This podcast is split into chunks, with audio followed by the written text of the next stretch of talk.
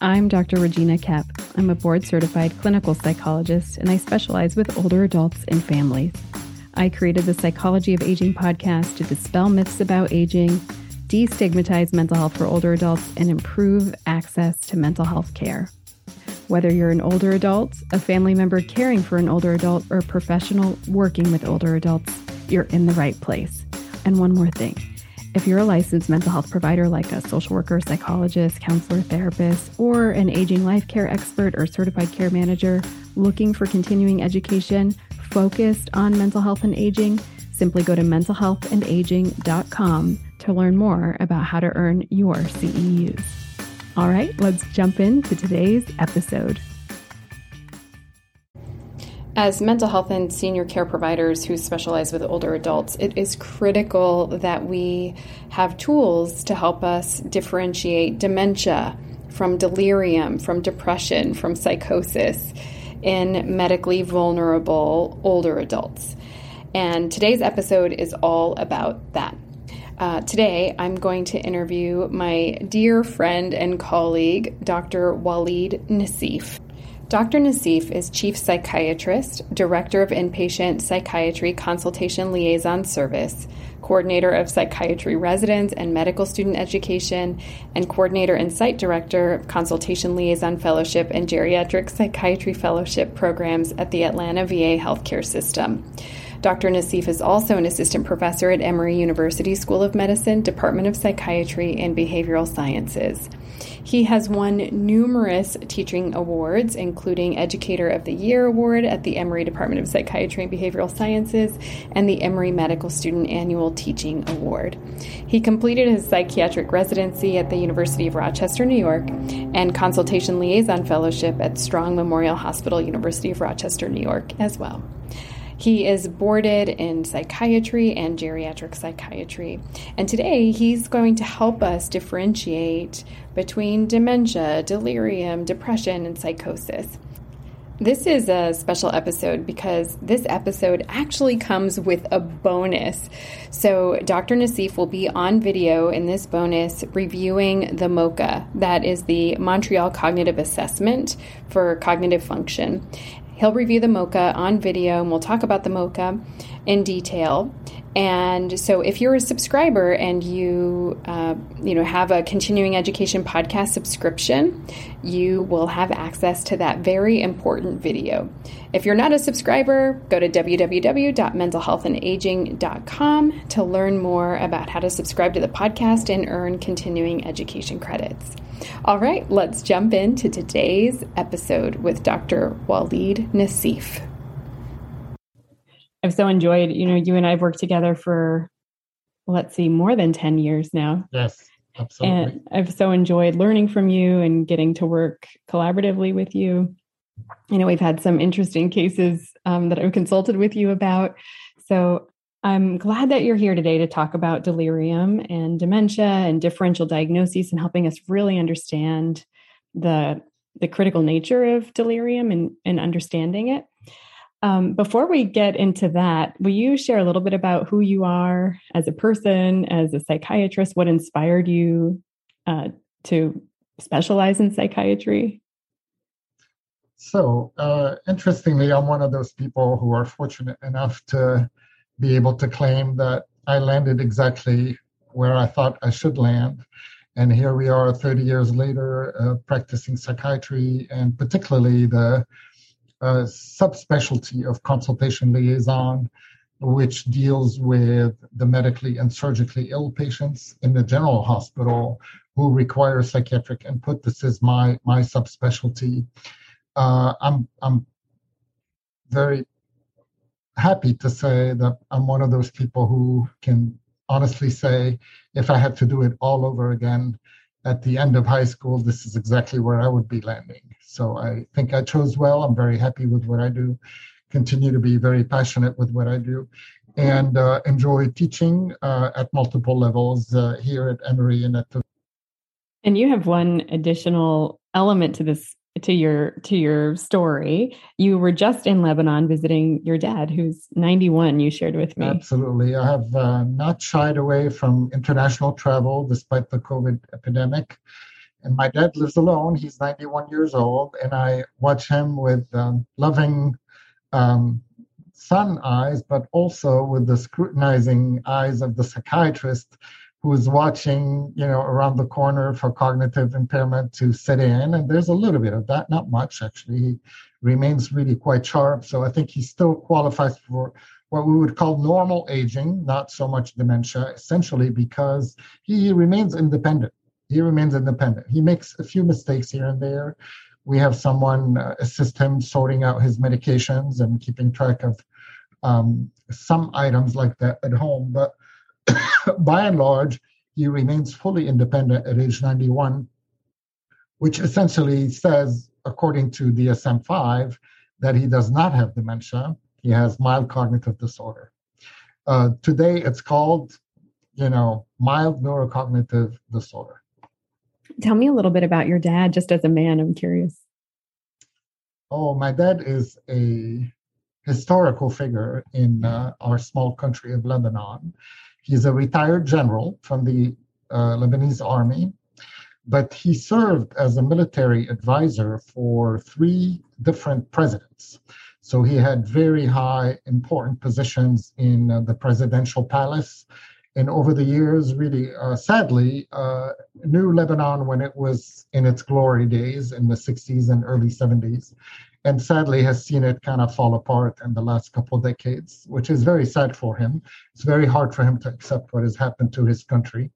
But he also has extraordinarily vivid and beautiful memories of all the things that were accomplished in Lebanon's heyday. Lebanon used to be a beacon of um, coexistence and democracy and uh, tolerance and diversity among uh, various uh, religious groups, uh, which contributed to incredible prosperity for the country up until just a couple of years ago. And he he was intimately involved with all of this. You know, we have beautiful pictures. There's actually a couple books published on my father's life, and in them are extraordinary pictures, you know, with various heads of state throughout the decades, you know, from nineteen sixty on to two thousand, pretty much. So he is very lively and um, sociable, enjoys talking, enjoys telling his stories, which I think really keeps him um, very vibrant and very alive. And I do not mention my mother because she passed away in nineteen seventy-three. And my father never remarried, so he's been a widower ever since, but managing really very well, quite well, despite the sad situation. So here's kind of, in a nutshell, our little family history. I have two siblings. One of them is a physician, and my sister is a doc- doctor of philosophy from Sorbonne University in France, but they're both French citizens and live in France, actually. We take turns visiting my dad in Lebanon. Where are you in the birth order? Second, middle child. You're the middle. I had no idea that this was your family history. That's yeah. incredible. Thank you for sharing that with me. I've known you for ten years and I'm just, and I get to learn new things about you all the time. That's great. Okay. Let's dive in a little bit. So, so you have this rich history in consult liaison, which we will call C L. Tell us about delirium. So why is this, and in the context of aging, in the context of cognitive disorders, why is this such an important uh, topic for mental health providers to be aware of? Um, delirium is probably one of the most common mental status changes that occurs in the elderly. It is actually the number one cause for consult on the consult liaison service that I direct here at the V A. So we may see anywhere, you know, from seven hundred to nine hundred patients per year, individual patients. And I want to say it is our number one reason for consultation. Not always identified as such. We often get consultations for dementia or for capacity to make informed medical decisions, or occasionally rule out psychosis or rule out depression. And our conclusion after evaluating the patient is actually delirium. Um, and none of those previously mentioned conditions actually is mutually exclusive with delirium. So you could easily have depression and delirium. you very often have dementia and delirium. It's actually one of the most common associations in the elderly who is medically ill. And of course, many patients with delirium present with psychotic symptoms, which are the symptoms that are most um, spectacular, if you will, or uh, impressive to the medical teams.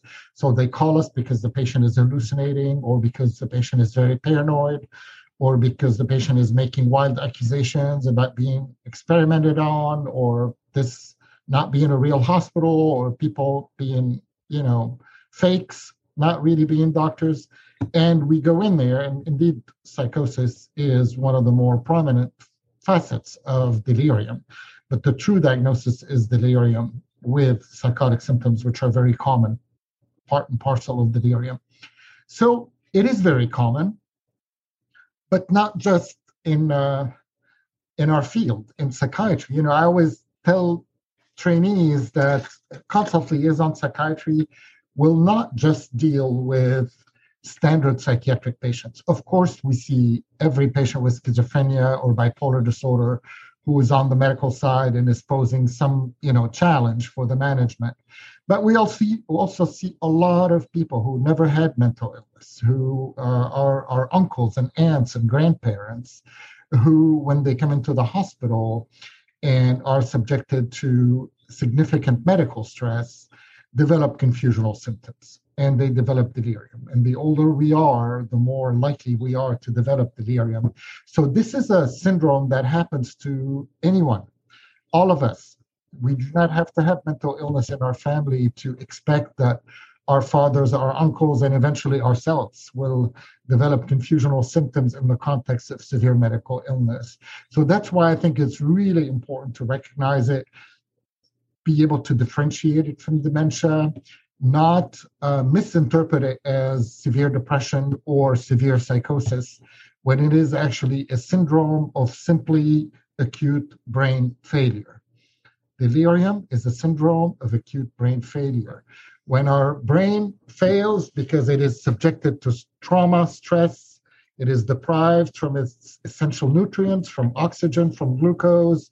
When it is heated, when it is cooled, our brain suffers. And when our brain suffers acutely, it develops confusional symptoms. We do not develop blindness or mutism or paraplegia or hemiplegia when our brain is suffering initially. We develop primarily delirium, acute confusional symptoms. And um, I'll make that point several times during our talk today. So that's why I think it's really sort of a universal syndrome that can happen to anyone, more so when we age, and it is essential to recognize it and understand how to best differentiate it from dementia, because I think dementia is the greatest differential diagnosis that lends itself to the most confusion out there among healthcare professionals. And family members, too. Oh, absolutely, and family members.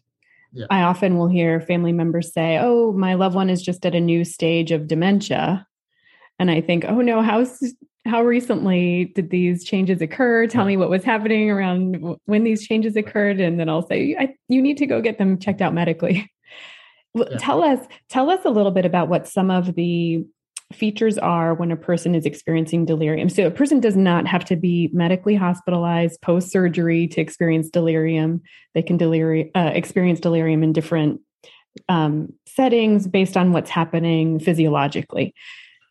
Absolutely. And, uh, you know, it is very important to recognize that the same insults or the same medical conditions that will create delirium in your grandfather, who is ninety years old, may not at all create delirium in your mother, who's sixty years old, or definitely not in you if you are thirty years old. So it's really a spectrum that one has to situate the the, the problem in. Uh, the same insult will not cause the same symptoms in uh, different people based on the health of their pre-existing brain, essentially.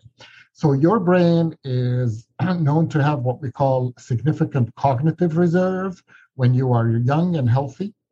That cognitive reserve declines over time, so that by age sixty or seventy, you may not appear to have any clear cognitive impairment, but you have less flexibility to manage or withstand external insults.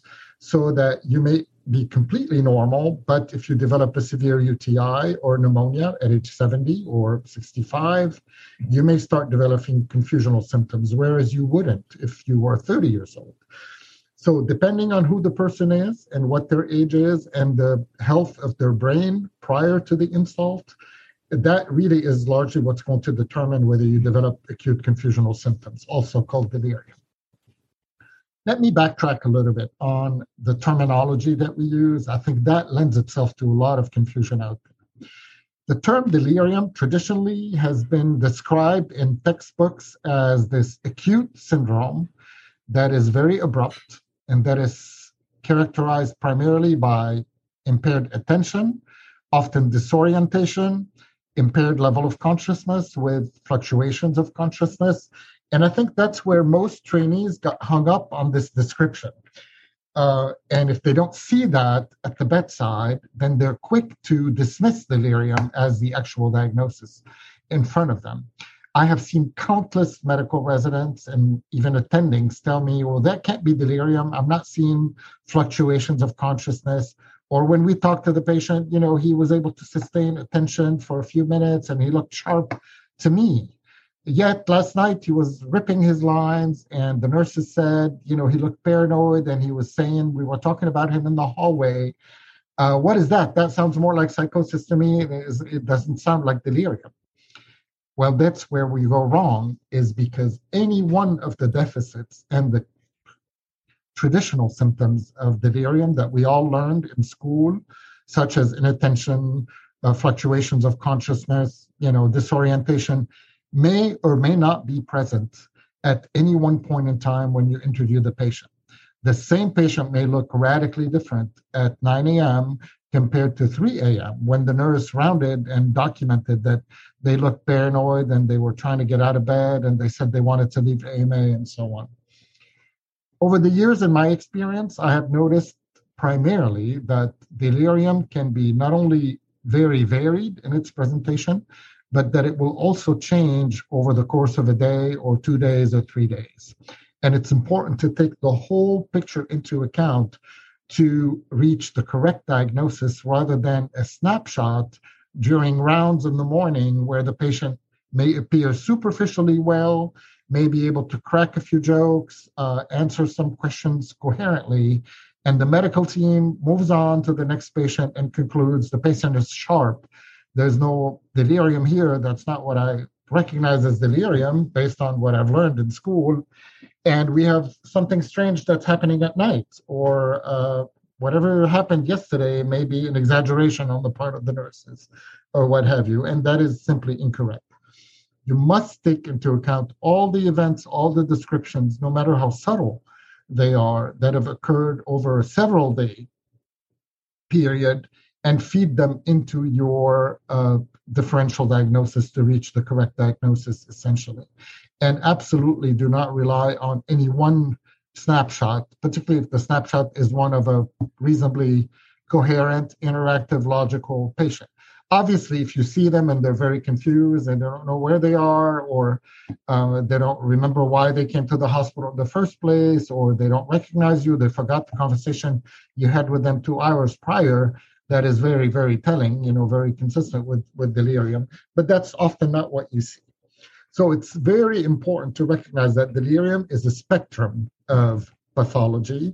It could be extremely mild, extremely subtle, certainly not something you're going to elicit on a superficial two-minute uh, conversation. Uh, and it can be extraordinarily severe, much like we all learn in school, where the patients are disoriented, inattentive, agitated, sweating, trying to get out of bed, pulling lines, uh, you know, uh, hearing voices, seeing things in the corner of their eye, claiming there are animals scurrying, you know, under their bed or crawling up on the wall, et cetera. That is the very classic severe picture of delirium that you will read in the textbook. Remember, most textbooks are supposed to illustrate the most severe form of any condition. You're not going to see pictures of somebody who looks good in a textbook. So, uh, and that's where people often get it wrong, is that if they don't see what they've learned in the textbook, they miss the diagnosis entirely. or they focus on one aspect of the delirium that impressed them the most, for example, the hallucinations or the delusions, or the patient who looks like they're staring and not responding to their environment, and a mistaken diagnosis of depression is made. And we're going to talk a little bit more about that, about this unusual presentation of delirium, which is called the quiet delirium or the hypoactive delirium, which very often mimics depression. Would you like to go into that now? Uh, n- no, let me uh, continue by telling you that there are multiple terms used in medicine today to essentially describe the same thing.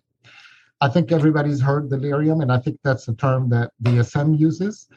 The other most frequent term that actually describes delirium is acute confusional state. Nowadays, in the emergency rooms, particularly the medical residents and the medical doctors love to use the term A M S, altered mental state, A M S. ninety-nine percent of the time, when they say the patient presented with A M S, they mean the patient presented with delirium. They had an acute mental status change.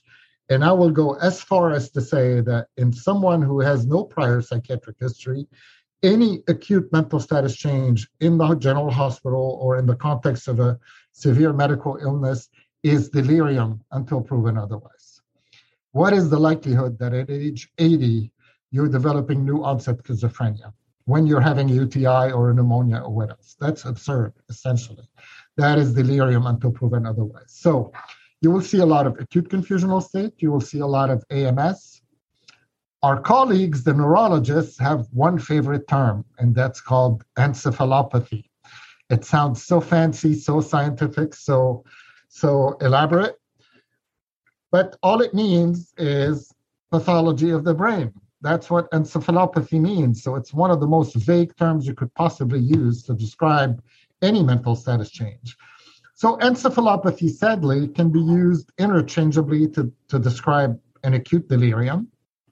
For example, they will say the patient is presenting with metabolic encephalopathy or infectious uh, encephalopathy or hepatic encephalopathy or anoxic encephalopathy. Um, That is a bit vague for the simple reason that sometimes some of these conditions are very long-standing and they may not be reversible at all. For example, a patient who suffers anoxic encephalopathy, essentially their brain has been deprived of oxygen for any length of time. Many of them will not recover back to their previous baseline. There's been permanent damage that that brain sustains. And sadly, you often see the neurologist still describing the same patient two years later as a patient who has anoxic encephalopathy.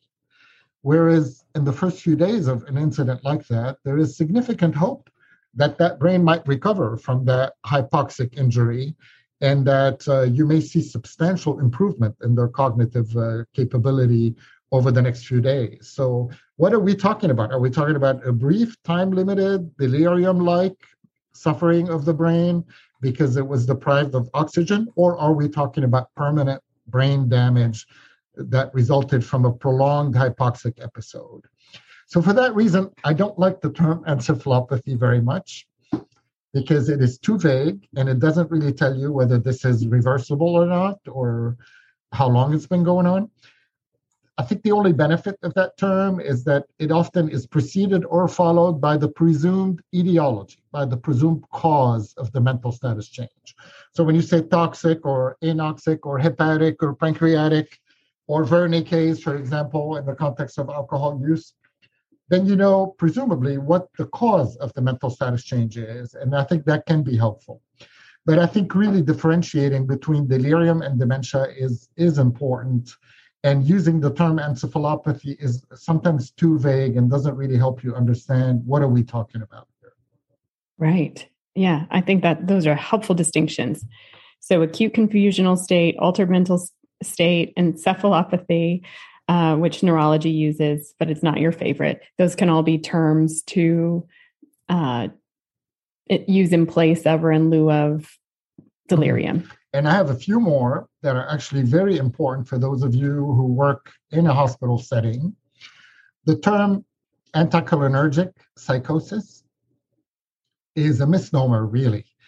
Anticoagulants, the blocking of acetylcholine creates a confusional state. Everybody knows that if you take too much um, anticholinergic agents, and those are frequently used in medicine, for example, Benadryl, uh, Vistaril, uh, Atarax, which are both hydroxyzine, oxybutynin, uh, many tricyclic antidepressants carry, cogentin, for example, used in psychiatry, carry a substantial anticholinergic uh, property, which is actually toxic to the brain and can cause acute confusional symptoms. Those confusional symptoms, as I mentioned earlier in, in this uh, uh, interview, can often present with psychotic symptoms. Many patients who are delirious will experience hallucinations, visual, auditory, or otherwise, and often also develop delusions, particularly paranoid delusions are very common in delirium. So if the I C U staff, for example, is impressed by the drama associated with a delusion or a hallucination or a wild accusation of experimentation, that is typically what they focus on. They call it psychosis when it actually is a delirium. If you interview that patient in detail, you will notice the patient doesn't know where they are or cannot recall the date or doesn't know how long they've been there or for what reason they're in the hospital. That patient is delirious. But the most prominent symptom is the delusion or the hallucination, which lends our medical colleagues often to call these syndromes psychosis, whereas the true term should be delirium. So anticholinergic delirium is much more accurate than anticholinergic psychosis. The other big one, actually the bigger one, is the infamous I C U psychosis. You may have heard that term, very commonly used in the I C U, and it is a very problematic Uh, term because, number one, much like with anticholinergic psychosis, I C U psychosis is not a psychosis, it's a delirium accompanied by psychotic symptoms often. So paranoia and hallucinations are very common in delirium. But the more problematic aspect of this term, I C U psychosis, is that it's really dismissive or reductionistic. It's almost like our surgical colleagues say, oh, they all develop this. You know, when they go to the I C U post-op, everybody has I C U psychosis. We don't have to worry about it. It's something that gets better on its own. Uh, problem solved. You know, the wound is healing properly. The patient is afebrile. There's no bleeding. Our job is done. The patient is well, but the patient is very delirious. And that delirium may go on for a long time. And that delirium can carry ominous consequences in a vulnerable individual. And that is a point that I wish to make uh, probably repeatedly today, is that we all learned that delirium is a transient mental status change, that the majority of people recover with no sequelae, and that's probably true, but that is absolutely not true of patients with pre-existing cognitive impairment. Let's say you already have a diagnosis of early dementia or uh, moderate dementia. If you go into an I C U and you are delirious for three weeks because of infection, because of steroids, because of opioids, because of a number of conditions, you will likely not recover back to your previous baseline at the conclusion of that I C U stay. And there's very good evidence to suggest that making that delirious shorter, intervening early, trying to keep the patient as healthy as possible quickly to prevent the long-term consequences of delirium is essential. I have seen way too many patients who have gone into the I C U following some benign surgery and not come out the same people. And the families get extraordinarily upset. What happened? They're not the same person. They can't really think clearly. They're not remembering what happened. We can't leave them alone anymore. They used to be independent. Before the surgery, you are hiding something from us. What did you give them? There must have been a big problem during the surgery on, in the O R that the hospital is concealing. Well, that may not be true at all. Simply a prolonged severe delirium is enough to do enough brain damage to leave that person significantly more impaired at the conclusion of their hospital stay. So here is a very important message. Delirium is generally reversible and overall benign in a young and healthy brain. If you have an older brain with no cognitive reserve, particularly if you have pre-existing cognitive impairment, you've already been diagnosed with cognitive disorder, delirium can have substantial adverse consequences on your cognitive function uh, if it's left unattended for a prolonged period of time. And that's a very important message, why we cannot just simply dismiss it by saying, oh, we figured it out, it's delirium, uh, and we can move on. We don't move on. We need to figure out why and what are the contributing factors, and can we do something about them to try to lessen the burden on that brain so that the patient can recover better than if they were left untreated for a prolonged period of time. That's a very important message.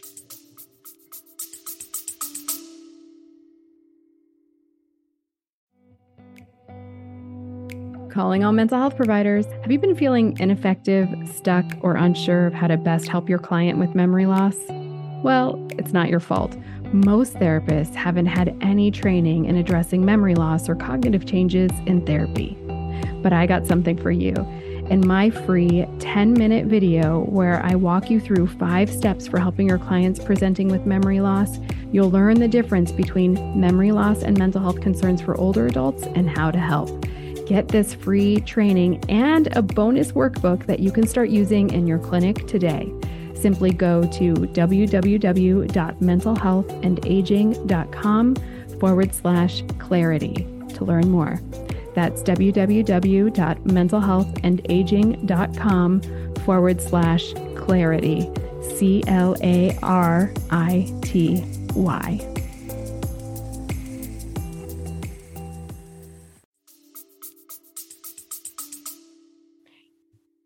I have also seen, I'm curious if you can help lend some insight into this, older brains with mild cognitive impairment at most. I, I was working with an eighty-nine-year-old uh, person who had mild cognitive impairment at most, and he had multiple, a couple of neuropsychological evaluations to rule out, ruled out a major neurocognitive disorder.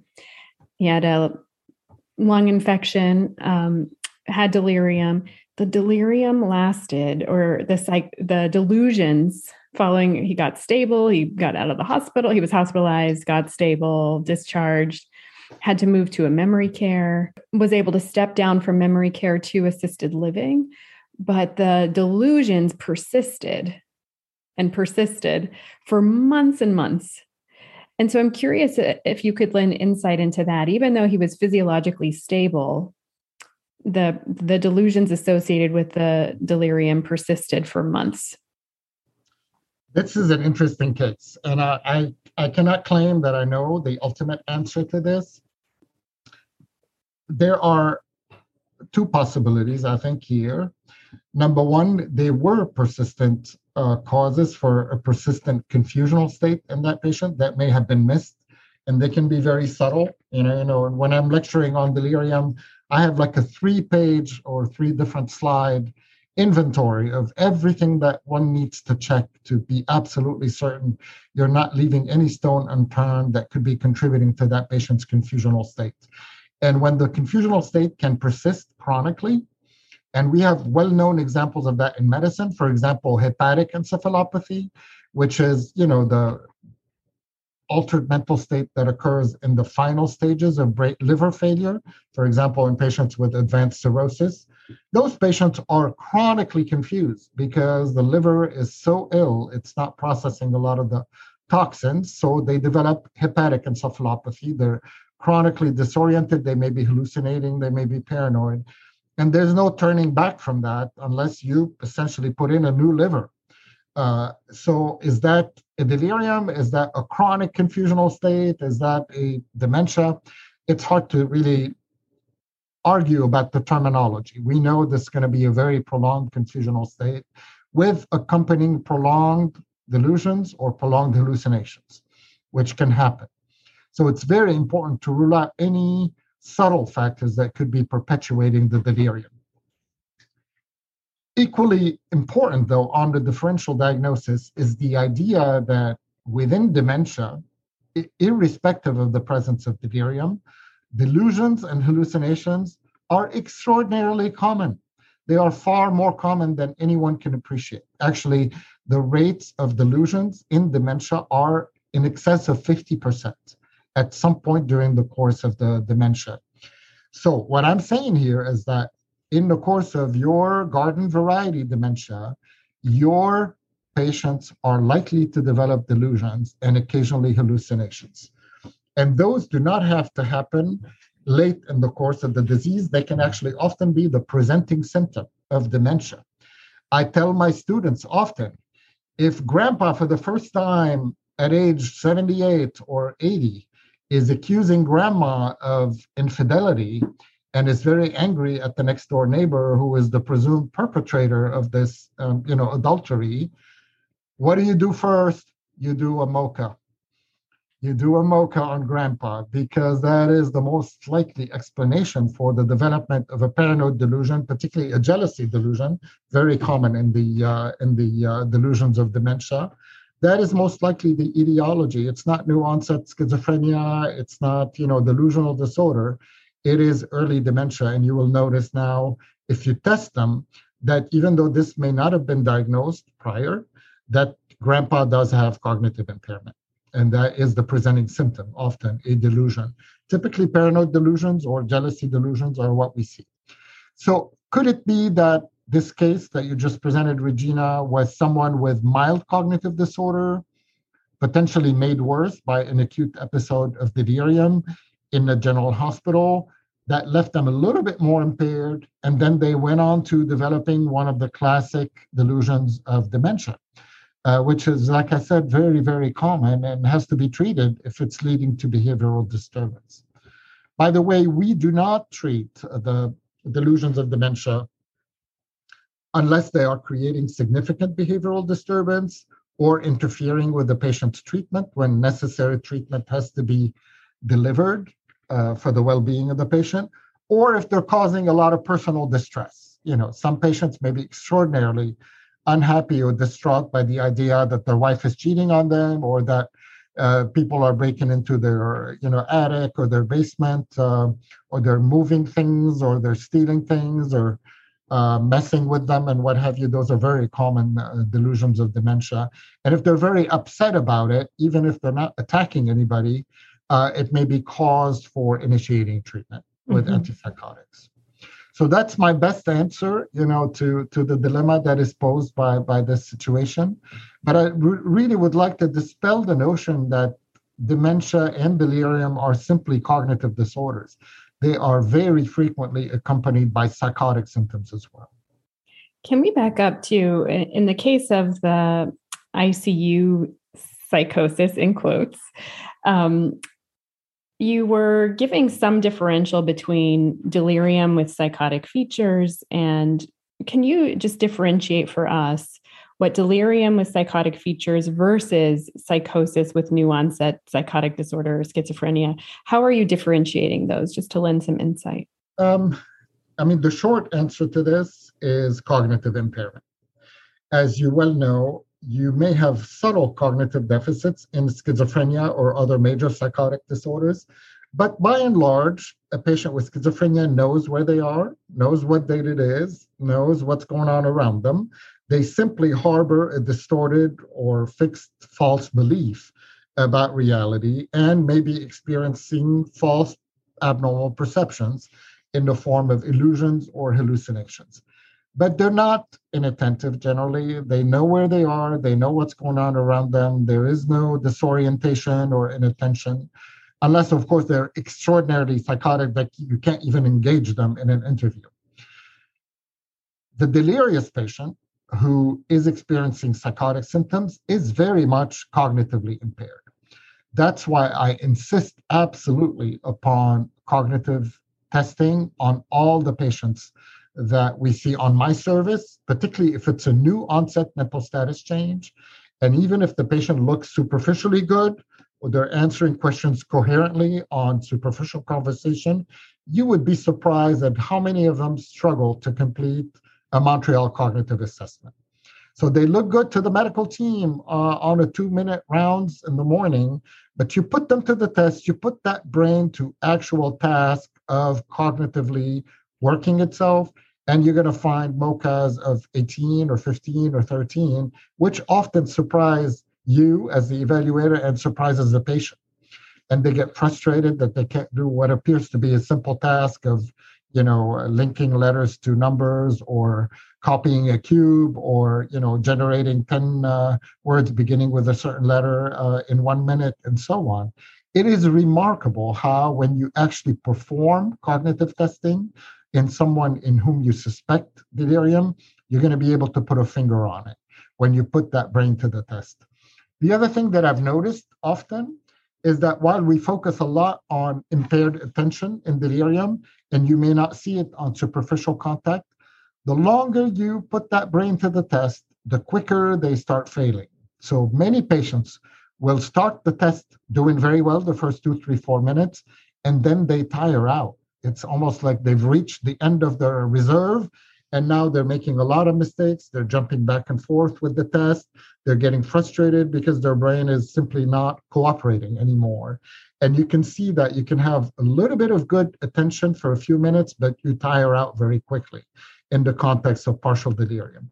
But again, all of those can be demonstrated generally with a good cognitive exam. So if in doubt, perform a cognitive exam at the bedside. And I know it's a difficult thing, and very few people actually do it on a regular basis, but it is essential for the identification of a cognitive disorder that is presenting with uh, psychotic symptoms, like you said. So the short answer is put their brain to the test, test them cognitively, and you will have your answer in ninety-five percent of cases. Now, that's not to say that a patient with psychosis, well-known pre-established psychosis, can't develop delirium. So you have a patient with schizophrenia who gets admitted to the I C U because of some medical complication. Could they have both? And that's often a differential diagnosis. The I C U calls us to come and help manage the psychosis that's out of control. It's their schizophrenia. And we go in there and we say, well, yeah, he does have schizophrenia, but that was very well controlled up until they came into the I C U. And we think right now they have delirium superimposed on their pre-existing schizophrenia. And the hallmark of that delirium is that that patient is disoriented, inattentive, unable to copy three D figures, unable to do simple calculations or simple abstractions. So they have both, essentially. And, and that's really how you can reach the correct diagnosis. You mentioned the MoCA. I just want to back up for a minute because this is a pretty important point. I get off asked so often, well, how do you even present uh, a cognitive screener like a MoCA at bedside when the person is disoriented? And how do you even present it at bedside when somebody is delirious? Um, if I sense that the patient is going to be defensive about it or uncooperative or has some pre Um, pre-existing awareness that they're not going to perform very well. And those are the patients who are generally most reluctant to engage in a detailed cognitive exam, which essentially demonstrates to them how poorly their brain is functioning. Nobody likes to be faced with that reality. You know, as, as people well know, the, the hardest thing to lose is your own mind. Um, it is a sensitive problem. Now, if we have clear evidence of disorientation, inattention, uh, the expressing of delusional thoughts or incoherent thinking or strange ideation, you already have your diagnosis. If that patient does not have pre-existing mental illness, and this is occurring in the context of severe medical illness in someone who's very old, that is delirium until proven otherwise. Generally speaking, if I sense that the patient is going to be a bit defended about uh, showing you their deficits, I will start by pulling a chair and sitting by the bedside and striking up a nice, supportive, gentle conversation with them to establish rapport. It's very important to establish rapport with these patients before you go with full guns blazing. You know, I want you to remember five words and what's wrong with you? You can't generate, you know, uh, ten words that start with the letter F or what have you. It's very important. Then I slowly inch towards the idea that, you know, you seem to be having a bit of difficulty here, or your family's described that you seemed a bit confused about what had happened. What do you think of how well you are thinking right now? And then I eventually tell them, would you mind if we, we did a little bit of testing to uh, ascertain whether you're having difficulty with your memory and your concentration? And those are usually the only terms I announce to the patient that I'm going to be testing, concentration and memory, which are important. And I often try to normalize it for them. I tell them many patients who are admitted to the medical hospital, particularly when they have multiple medical problems and have advanced age, experience difficulty with memory and concentration. This is not a pass or fail test. This just simply helps us understand where you're at and maybe track your improvement over the next few days. Would you mind if we did a little bit of testing? And if I have a suspicion that they're not going to be able to complete the whole test, I try to go where the money is. So I I will start with orientation and attention and maybe try to get them to copy a figure or two. And then often that's all I need to really have my diagnosis, because the impairment is very clear and it's right there and you can demonstrate it on a piece of paper. So you kind of have to play it wisely and uh, gauge how much time you're going to have with any one patient's patients with you. Uh, and that's usually how I go about it. But of course, if they're willing and able to complete the whole test, that is money in the bank, of course. Just- and it can help us track whether they're improving or getting worse over time. And it's very fortunate, and many of you don't know this, but we have multiple versions of MoCA, not just one. And if we are administering uh, a MoCA to the same patient, Um, serially, I like to mix it up, because you do not want their long-term memory affecting the score of the next test. They may well remember what you gave them the, the day before, et cetera. So I mix it up when I'm testing the same patient over the course of their hospital stay. Right. We have, I think, at least six versions of MoCA, five or six. By the way, MoCA is only one of a number of other tests available. You know, I used to have a different test, the Nassif test, which was actually a little more detailed, a little more elaborate. And I honestly had great difficulty persuading my medical colleagues that a patient had actually delirium, because they were not able to, you know, identify the small parts of a watch. They were not able to do elaborate language tests and so on. So I would write a whole half page describing where the deficits were, and my medical counterparts were not impressed. And they were not impressed primarily because there was no score. It was a description.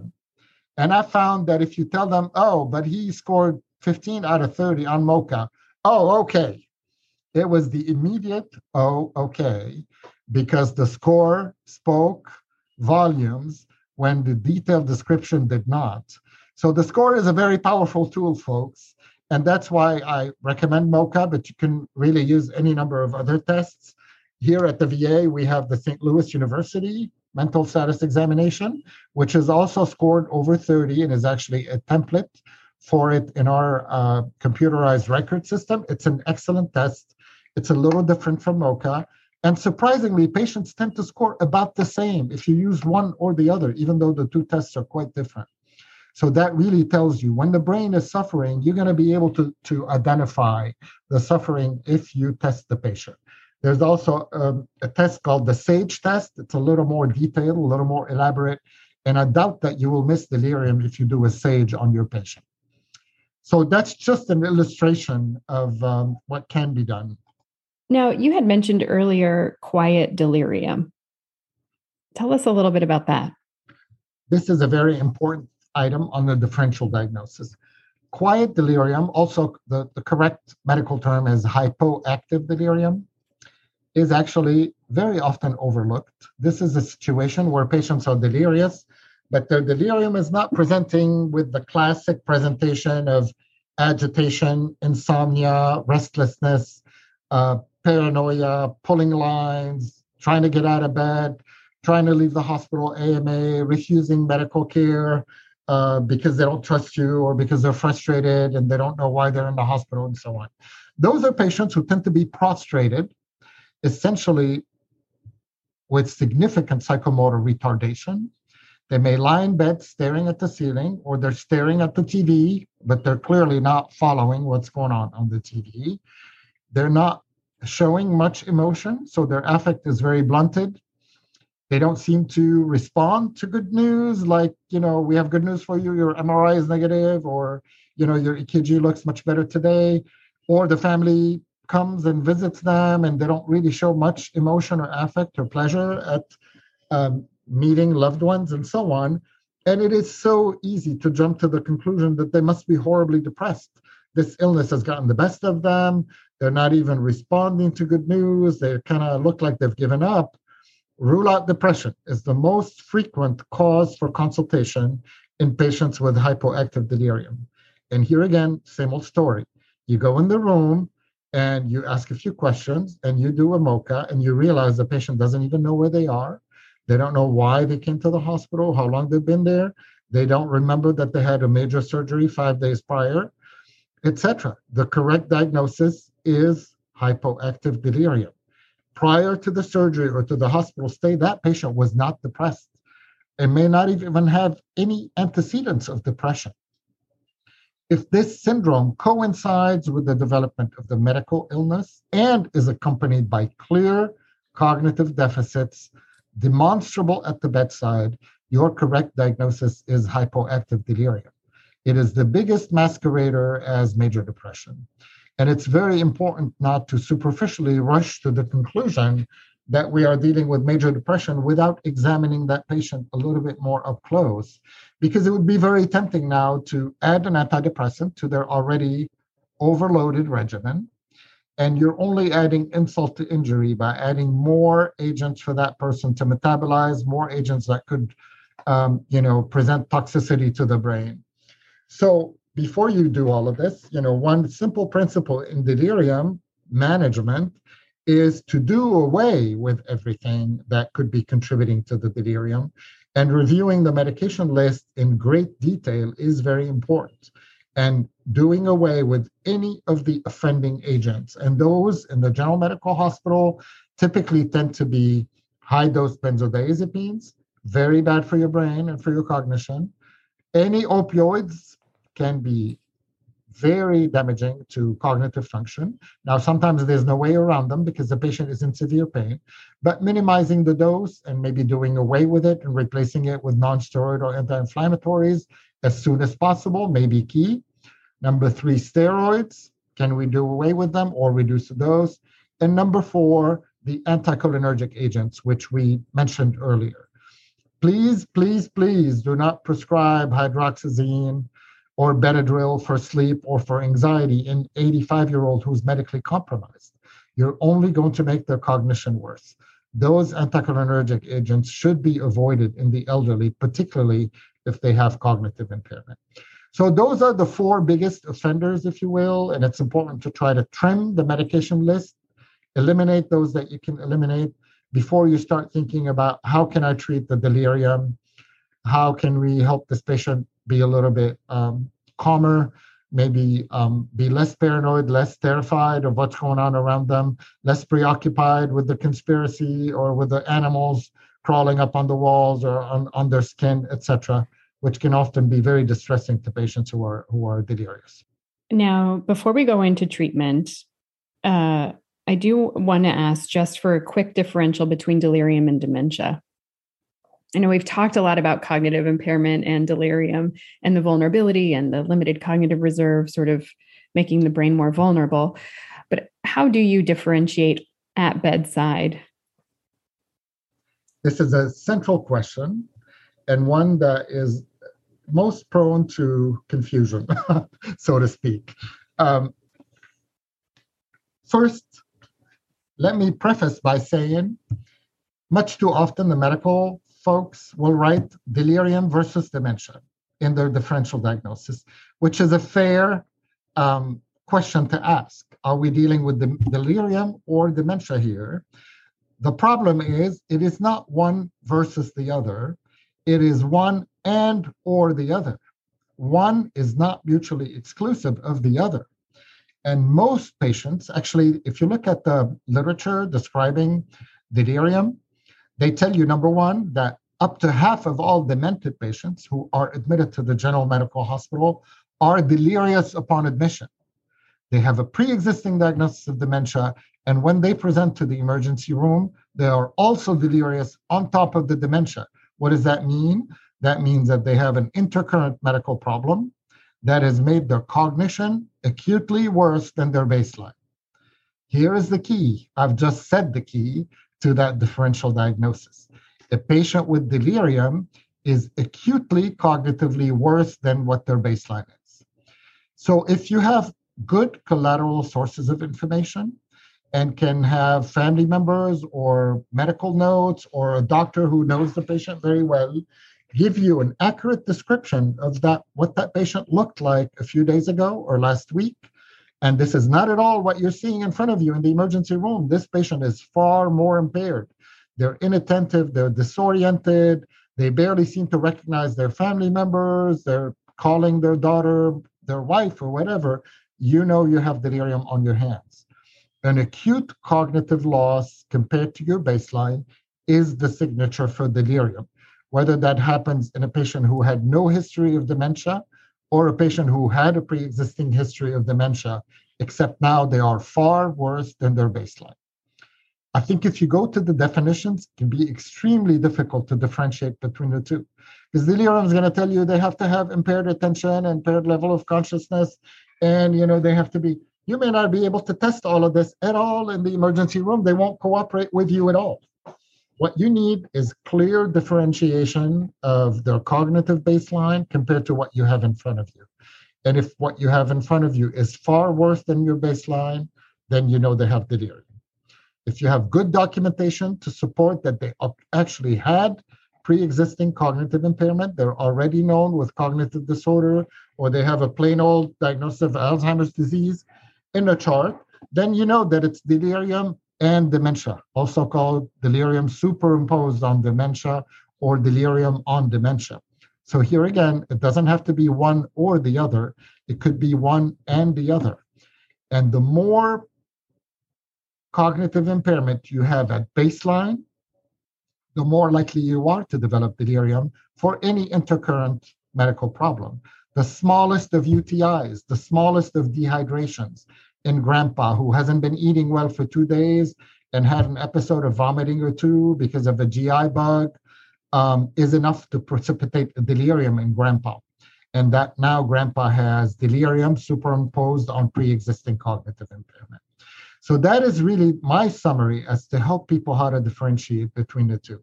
Now, if you don't know what the patient's baseline is, because there's no family, and this is the first time you see the patient, and you have no medical records on them, you really don't know.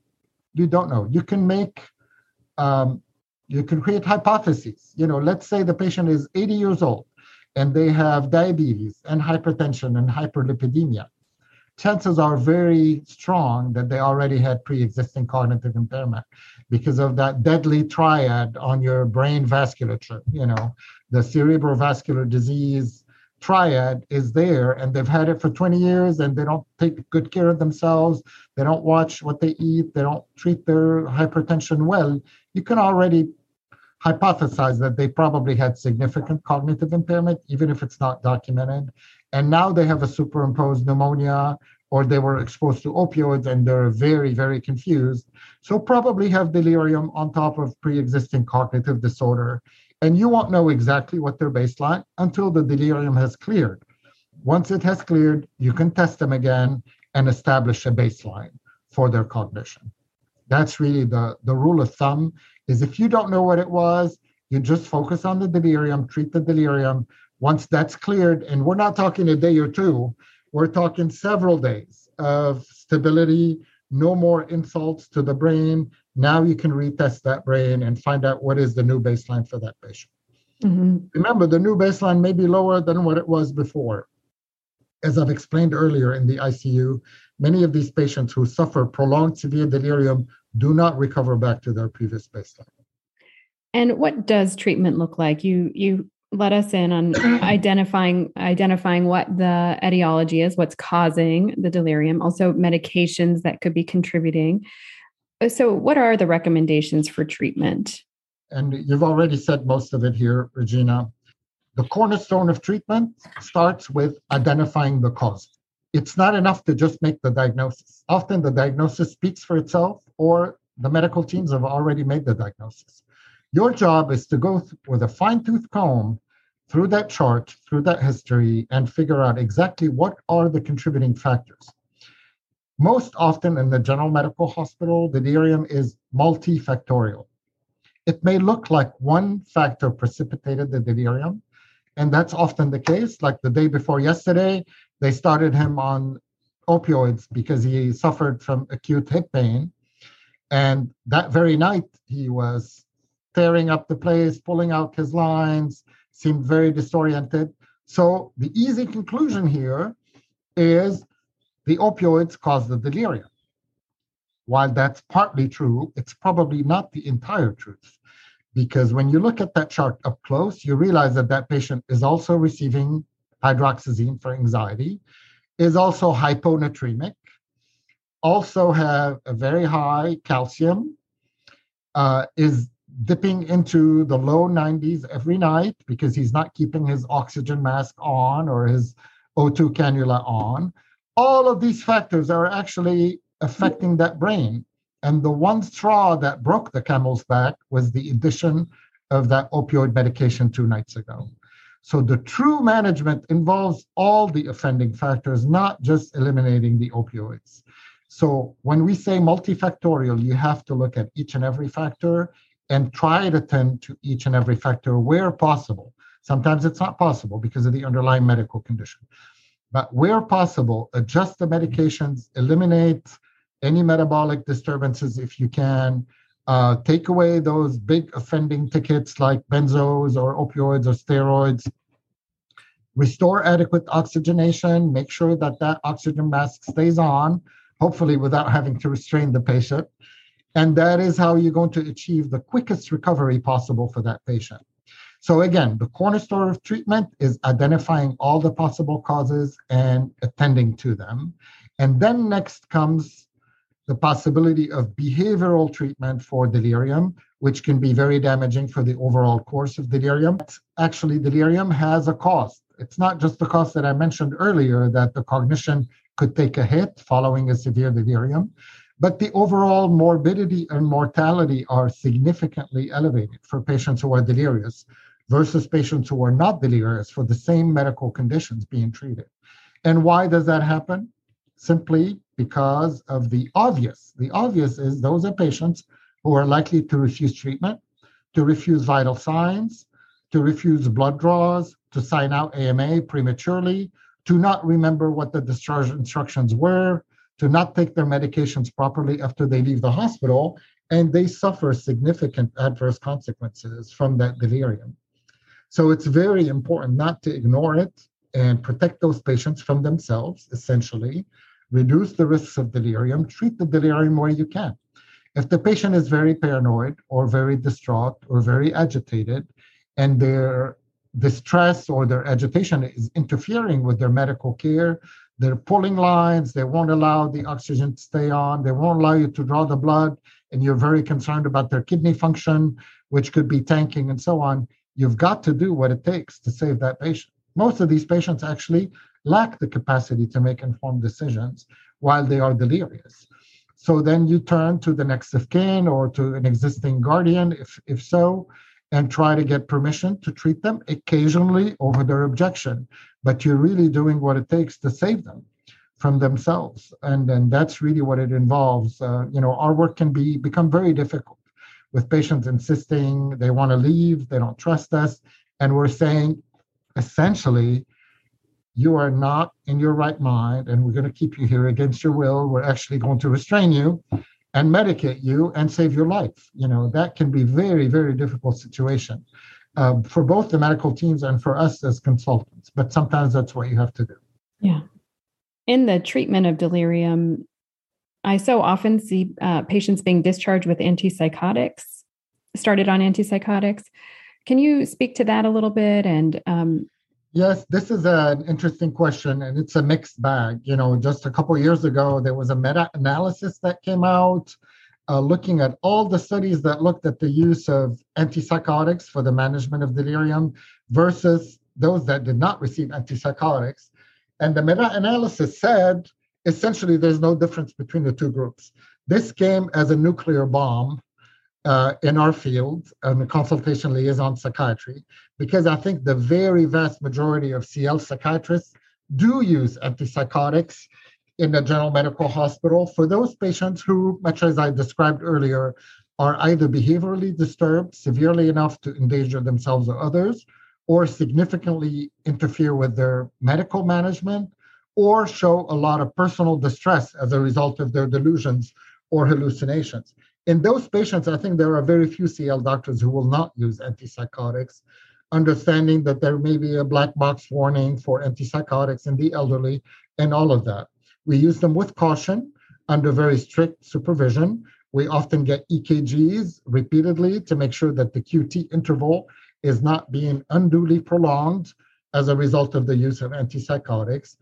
And our personal observation, I've been doing this for thirty years, is that often you can gain some control over the agitation, reduce the intensity of the hallucinations or the delusions, and bring some peace to the patient and allow further medical treatment to continue, which is essential uh, in our business. So yes, we do use them. Clearly, there is no indication for long-term use if the delirium is a self-containing pathology.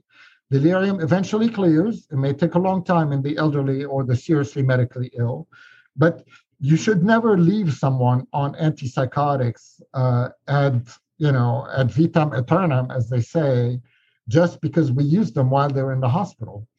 Preferably, we try to taper and discontinue while they're still under our watch and make sure that they're doing well. If not, we give just a few days worth, and it's supposed to be tapered and discontinued. Or they have a rapid follow-up appointment already scheduled, and we communicate clearly with the uh, evaluating physician at that point that these medications need to be discontinued if the patient looks good. A few days probably won't make a whole lot of difference in terms of long-term adverse effects, but absolutely we need to avoid the temptation of forgetting somebody on risperidone or Haldol or something like that just because they had psychotic symptoms uh, in the context of delirium while hospitalized. Well, thank you so much, Doctor Nassif. I so Absolutely. appreciate your time. Thank you for inviting me. This was very, very uh, endearing. Thank you, Regina. That's all for today. Just a reminder, if you're a licensed mental health provider looking for continuing education focused on mental health and aging, simply go to mental health and aging dot com to learn more about how to earn your C E Us. Calling all mental health providers. Have you been feeling ineffective, stuck, or unsure of how to best help your client with memory loss? Well, it's not your fault. Most therapists haven't had any training in addressing memory loss or cognitive changes in therapy. But I got something for you. In my free ten-minute video where I walk you through five steps for helping your clients presenting with memory loss, you'll learn the difference between memory loss and mental health concerns for older adults and how to help. Get this free training and a bonus workbook that you can start using in your clinic today. Simply go to www.mentalhealthandaging.com forward slash clarity to learn more. That's www.mentalhealthandaging.com forward slash clarity, C L A R I T Y.